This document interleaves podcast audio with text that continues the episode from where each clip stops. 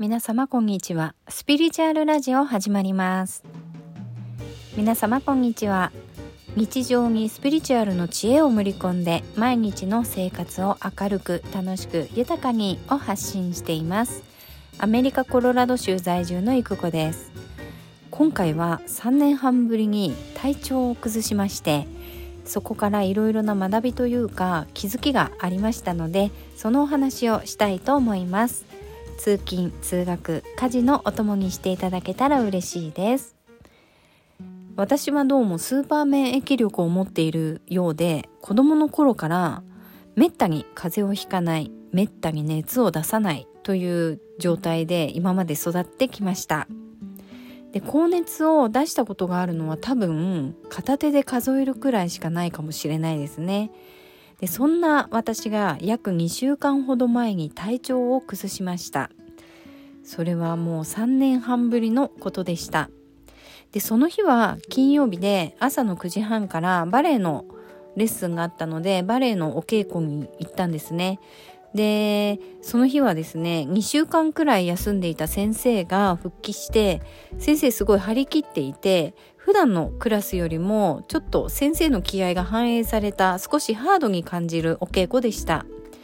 で家に帰ってまあいろいろしてご飯を作ったりとかして夕方6時から気候のクラスがありました。で気候のクラスに行くとねちょっと疲れを感じていたんですけれどもだいたいあの一人で練習している時よりも気候のクラスを一緒に受けている仲間そして先生と一緒にガンガン気を回していくので結構クラスの後は元気になることが多いんですね。でところがその日はどうも疲れが取れずにクラスの後もなんだか体が重たいなというふうに感じていました。でそこまでねこのバレエの稽古そこまでハードだったかなとかも思いながらちょっと過ごしていたんですけれどもあれちょっと待てよ。これもしかしたら私具合が悪いのかもしれないって思って熱を測ったところ40度近い熱がありました。でめったに風邪をひかないと自分がね具合悪いということにも気がつかないという状態になるんですね。ちょっとそのことに笑ってしまったんですけれどもまあそうこうしているうちに体中がだんだん痛くなってきてでも私はね大丈夫だすぐに良くなるとこう心の中で自分を奮い立たせていたんですね。というのも実はその翌日次女のヒップホップのパフォーマンスがあってねで彼女が一つ上のチームに入って初めてのパフォーマンスだったのでどうしても見に行きたかったんです。とはいえ立っているのもなんかだるくてその日は早々にベッドに潜り込んでといってもまあ多分9時前ぐらいだったんですけれども、まあ、寝る体勢にはなっていたんですがそこから目を閉じればなんだかサイケデリックな模様がうじゃうじゃとこう見えてきて動き出したりで目を開ければ開けたで幻覚が見えてねどうにも落ち着いて寝ることができませんでした。で私はあの不思議の国のアリス症候群というものを持っていて熱が出ると幻覚が見えたりしちゃうんですね。で自分の手が大きくなったり小さくなったり置いてあるぬいぐるみとかが大きくなったり小さくなったりしながら自分に迫ってきたりで特に私が多いのは窓枠とかテーブルとか机とかのこうなんか四角いシェイプあと三角のなんか三角っぽいシェイプそういったところのその縁がですねチェーンみたいになって自転車のチェーンみたいになってそれがぐるぐるぐるぐる回り出すんですね。でそれぐるぐるぐるぐる回ってもし近くにぬいぐるみとかなんかそういう物体があるとその物体がそのチェーンにくっついてめっちゃぐるぐる回るんですよ。ですごいそれがですねスピード感を伴っていてでもすごいむちゃくちゃなんですよね。なんかそういう幻覚を見るんです。で想像してみてほしいんですがそれって結構怖いですよね。でちなみにこの「不思議の国のアリス症候群」っていうのは本当にその名前がついている病気というか疾患というか、まあ、そういうもので片頭痛がある人とかに多いものらしいんですね。でそして子供時代にこれを持っている人は結構いるみたいで子供の時に熱出してこういう幻覚あの私あり不思議の国のアリス症候群っていうのを持っててねでこういう風になったりするんだけどっていうお話を友達にするとああ私も子供の時にあったっていう方何人か出会ったことがあるんですね。でまあ大人になるとそれがなくなるようなんですけれども私あの47歳なんですがいまだにこの「不思議の国のアリス症候群」があるということが今回また判明しました、まあ、そんなわけでですね金曜日の夜はなかなか寝ることができず結局土曜日の朝5時前ぐらいにもうベッドから出てリビングに移動してそこでソファーに横になっていました。でも体中もう痛くて何をしてても体が痛くてですね今まで高熱が出たりして節々が痛いっていうのはあったんですね。関節が痛くなったりとかあとあの皮膚がすごい敏感になったりとかそういうのがね皆さんもあるかと思うんですけれどもうなんかそういうんじゃなくてめっちゃ体中が痛いんですよ。もうお腹も痛いし背中も痛いし腰も痛いしもうなんかどこもかしこも痛いんですね。ですごい痛くて痛くて熱が下がってくるにつれて不思議の国なり症候群は収まっていったんですけれどもそれと同時に今度だんだんねめまいもしてきました。でとにかくもう痛いしめまいはするしでも今日は娘のパフォーマンスがある日だからと思って起き上がってねもうシャワーをしてすっきりしたら元気になるかもと思って頑張ってシャワーをしていたんですけれどもやっぱりもう無理で起き上がれなくてもう泣く泣く舞台を見に行くのを諦めました。でもうこのね3年ぶりの3年半ぶりですよ。3年半ぶりの体調不良のタイミングが悪さ。ひどいと思いました。でも今回のこの体調不良のことは目に見えないエネルギーを探求している身としては気づきがいろいろとありました。なのでそれをシェアしたいと思います、えー、私はですね目に見えないエネルギーの世界を扱うヒーラーとして身体に病気や怪我など何らかの問題が発生する時必ず私たちの体を覆うエネルギーフィールドの不具合がまず生じていると考えています。でこの不具合というのはバランスを崩すということだったりエネルギーの波動周波数が低下するというものだったりするんですけれども外からの影響という場合もあればその人自身の中からの影響というものもあります。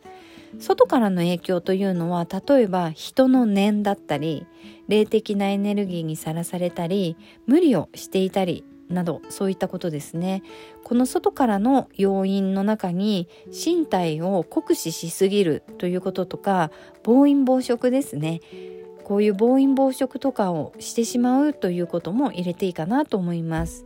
まあ、それによりエネルギーフィールドのバランスを崩してしまうんですね。まあ、当たり前といえば当たり前ですよね。無理しすぎたらやっぱりこう体に不調が出たりっていうのなんかこう強制的に休みなさいっていうサインが体の不調として出たりするということは分かります。そして内側からの中からの影響というものはその人自身の思考のパターンによるところが大きいかなと思います。怒りや悲しみ嫉妬心とかあとはなんかやるせなさとかそういった一般的にネガティブと捉えられるような感情をうまく表現することができなかったりそんな感情をね自分の内側に溜め込んでしまったりするとエネルギーが重たくなりどんよりとしたものになったりして自分を守るはずのエネルギーのバリアがうまく効かなくなったりします。そしてその状態が続いていくと何らかの身体的な問題として不具合が浮上してきます。でやっぱりあなた休みなさいねみたいな感じで体がうまく効かなくなっていくっていうことですね。こういうことが起こっていきます。でえー、自分の感情をちゃんと表に出すことってすごくやっぱり大切でね。怒りっぽいとかちゃんと悲しめる人泣ける人なんかは意外と病気をしなかったりするんですね。表に出すのでね。まあ怒りっぽいとかね。迷惑ですけどね。怒られた人はね。でもそういう自分の感情をこう表に出すことを厭わない人は病気にあんまりならなかったりもしますで、えー、そしてねもちろん私のようにこの免疫力がすごい強い持ち主は病気はあまりしないんですけれども私はこれまでに怪我はかなり多かったです。というわけで話を戻しまして私の今回のこの身体の痛みめまい熱一体どういう理由があったんだろうって何が原因でこれが起こったんだろうと思い横になりながらね瞑想をしました。すると私の脳裏にやってきた言葉は不寛容という言葉でした。不寛容って不寛容って何のことだろう？というふうにちょっと思っていたんですけれどもそれについても瞑想をしてみると自分に対する不寛容さによって今回の体調不良が引き寄せられたことが分かりました。そう私はですね結構自分に厳しかったりするんですね。自分のことを好きだし人生をすごく楽しんではいるんですが結構自分に厳しいところがあって完璧主義っていうわけではないし自分のことを完璧主義と思ったこともないんですけれどもその私が関わる物事によってはかなりストイックで人に甘えることも苦手で頼るべきところで人に頼らないで自分で頑張りすぎてしまう部分がだいぶなくなりましたけれどもまだあるんだなぁと思いました。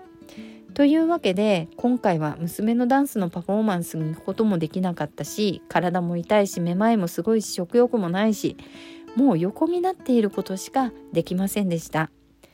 土曜日日曜日はトイレと歯磨きにはなんとか起きましたけれども寝たきりみたいな状態でね。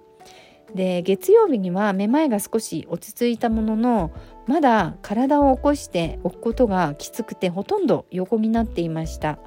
で食欲も全然なくて3日間ほとんどね水だけで生きていましたね。で4日目にあやっとめまいが抜けたなっていうこうあ体がこう痛みもだいぶ軽くなってあ病から抜けたなっていう感覚があって起き上がることもできてシャワーをやっと浴びることもできたんですけれどもなんかやつれた鏡見てなんかやつれたというふうに思って体重を測ってみたところ2キロも落ちていました。驚きました。で私はねあの何度も言っている通りめったに病気をしないし寝込むことっていうのはもう初めてだったかもしれないですね。3日間もご飯が食べられないっていうのも多分初めてだったと思います。で気候を始めてねもうすぐ3年になるんですが気候を始めてから今回初めての体調不良でしたでまあ正直振り返ると面白かったなと思いますこの体調不良は不寛容ということがテーマで起きた出来事だったんですけれどもまずね寝込んでいる間にあこれは自分が元気がないから元気になろうと思って気候をやろうと思ったんですけどできませんでした。えっ、ー、と気候をやるにはある程度の気力がもともと必要なんだと思いました。自分がある程度元気さがないと気候ができないということに気がついたんですね。でこれは自分が体調をやっぱ崩さないと知ることができなかったことだと思います。で気候するということはどういうことかというと私のしている気候は呼吸を使って気の循環を良くしてチャクラに気を溜め込んで練り込んでいくっていうことをやってチャクラの開発をしていくんですけれども元気がないから気をうまく回していけないんですね。で呼吸をすることができませんでした。でこれは自分がやっぱりねほんと体調を崩さないとわからなかったことだったしこの発見はちょっと面白いなって思いました。でそして寝ているだけでね2キロも体重が減ったんですよ。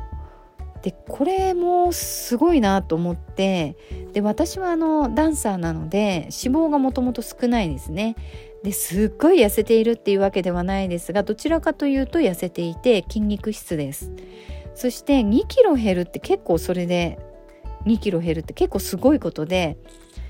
で寝ているだけなのにね2キロ減るってめちゃくちゃ自分の体が戦ってくれてたんだなってちょっと感謝の念が湧いてきました。で2キロもね運動もせずに寝てるだけで痩せちゃうと体力がすごい落ちるんですよ。で体力がものすごく落ちたのを実感しました。体をね起こしているとどんどんね手足が冷たくなっていくのがわかるんです。でこれはどういう現象なんだろうって貧血っぽくなっているのかなって。あでももうこれ以上起きてるとちょっとやばいみたいな状態にねなっていくんですよ。でそれがねちゃんとわかるんです。でこういうことも体調を崩さなければ知らないままでしたね。みんな体調を崩すと風邪とかひいて寝込んだ後ってこういう状態になるんですかね。体を起こしていくと手足の何て言うかこう血の気がなくなっていくっていう感じで血の気がこう手足からスーッと引いて冷たくなっていくのが分かってこれってやっぱりこうエネルギーをこう胴体に溜め込んでね体を守ろうと大事なところを守ろうとするそういう反応なのかなとも思うんですけれどもこういうこともねやっぱ体を壊すという体験をした中での気づきでした。でこの状態はですね手足が冷たくなっていくっていうのは6日目ぐらいまで続いたかなと思います。で、えーと、実はこの6日目水曜日だったんですね、えーと、金曜日の夜から熱が出て土日月火で水曜日が6日目だったんですけど私の47歳の誕生日でした。で一応ねもう誕生日には元気にはなっていました。もう元気にはなっていたんですけれども手足が冷たくなる現象はまだあって誕生日にはね本当はバレエに行こうと思っていたんですがもう体力が落ちていてバレエなんてとても無理でで8日目の金曜日もバレエ行こうと思ってたんですけどやっぱりまだ無理で日中もねまだ少し横になったりまだしていましたねその時ね。で体力を戻すって結構大変なことなんだなっていうことも気づきました。で2キロ減った体重はね現在えっ、と現在で約2週間経ってるんですけど1キロしかまだ戻ってなくて体重この1キロ減った体重で体力を元に戻してったらラッキーだなって今思ってあの体重を増やさずに体力を戻していこうと思っているんですけれども、まあ、バレエには今週から戻ってもうすでに2回稽古をしています。でそれにしてもね今回の体調不良って風邪だったのかなって思うんですね。鼻水がない咳もなし喉の痛みもなしで嘔吐とかもなくてね、まあ、高熱から始まって身体の体中の痛みとめまい風邪と呼んでいいのかは謎なんですけれどもまあ多分風邪だったのかなと思いますコロナではありませんでしたでね今回あともう一つ気がついたのはそうやって体の痛みとかめまいとかの本当あの寝込む状態にいると私は水分だけは取ってたんですけどトイレに行きたい感覚がわからないんですよね。あ私気がついたらもう8時間ぐらいトイレに行ってないかもって水分は取ってたんでこれだけ水分取ってるのにトイレに行ってないなって気がついてトイレ行かなきゃと思ってトイレに行ったんですよね。そやっぱりトイレに体は行きたかったみたいなんですけれどもなんかトイレに行きたい感覚が分からなくなったっていうのも発見でした。これは皆さんそうなんですかね？私こういうのちょっと今まで多分経験したことがないかったですねなのでもし皆さんがそういう経験があるよっていうんだったらちょっと教えていただけると嬉しいです季節の変わり目で皆さんもね自分を整えて風邪などひかないようにしていきましょうね。で自分の内面感じていることちゃんと表現していってあげてください。そして毎日ね頑張っている自分をもう寝る前にギュッとね自分でハグしてあげてくださいね。今日も最後までお付き合いくださりありがとうございました。で今回のお話は実はブログの方にすでに書いていてまあ、ポッドキャストの方がちょっといろいろお話ししたかなと思うんですが重複する部分が多いので文字起こしはしませんのでご了承くださいませ。それではまた次回お耳に書かれることを楽しみにしています。ありがとうございました。バイバーイ。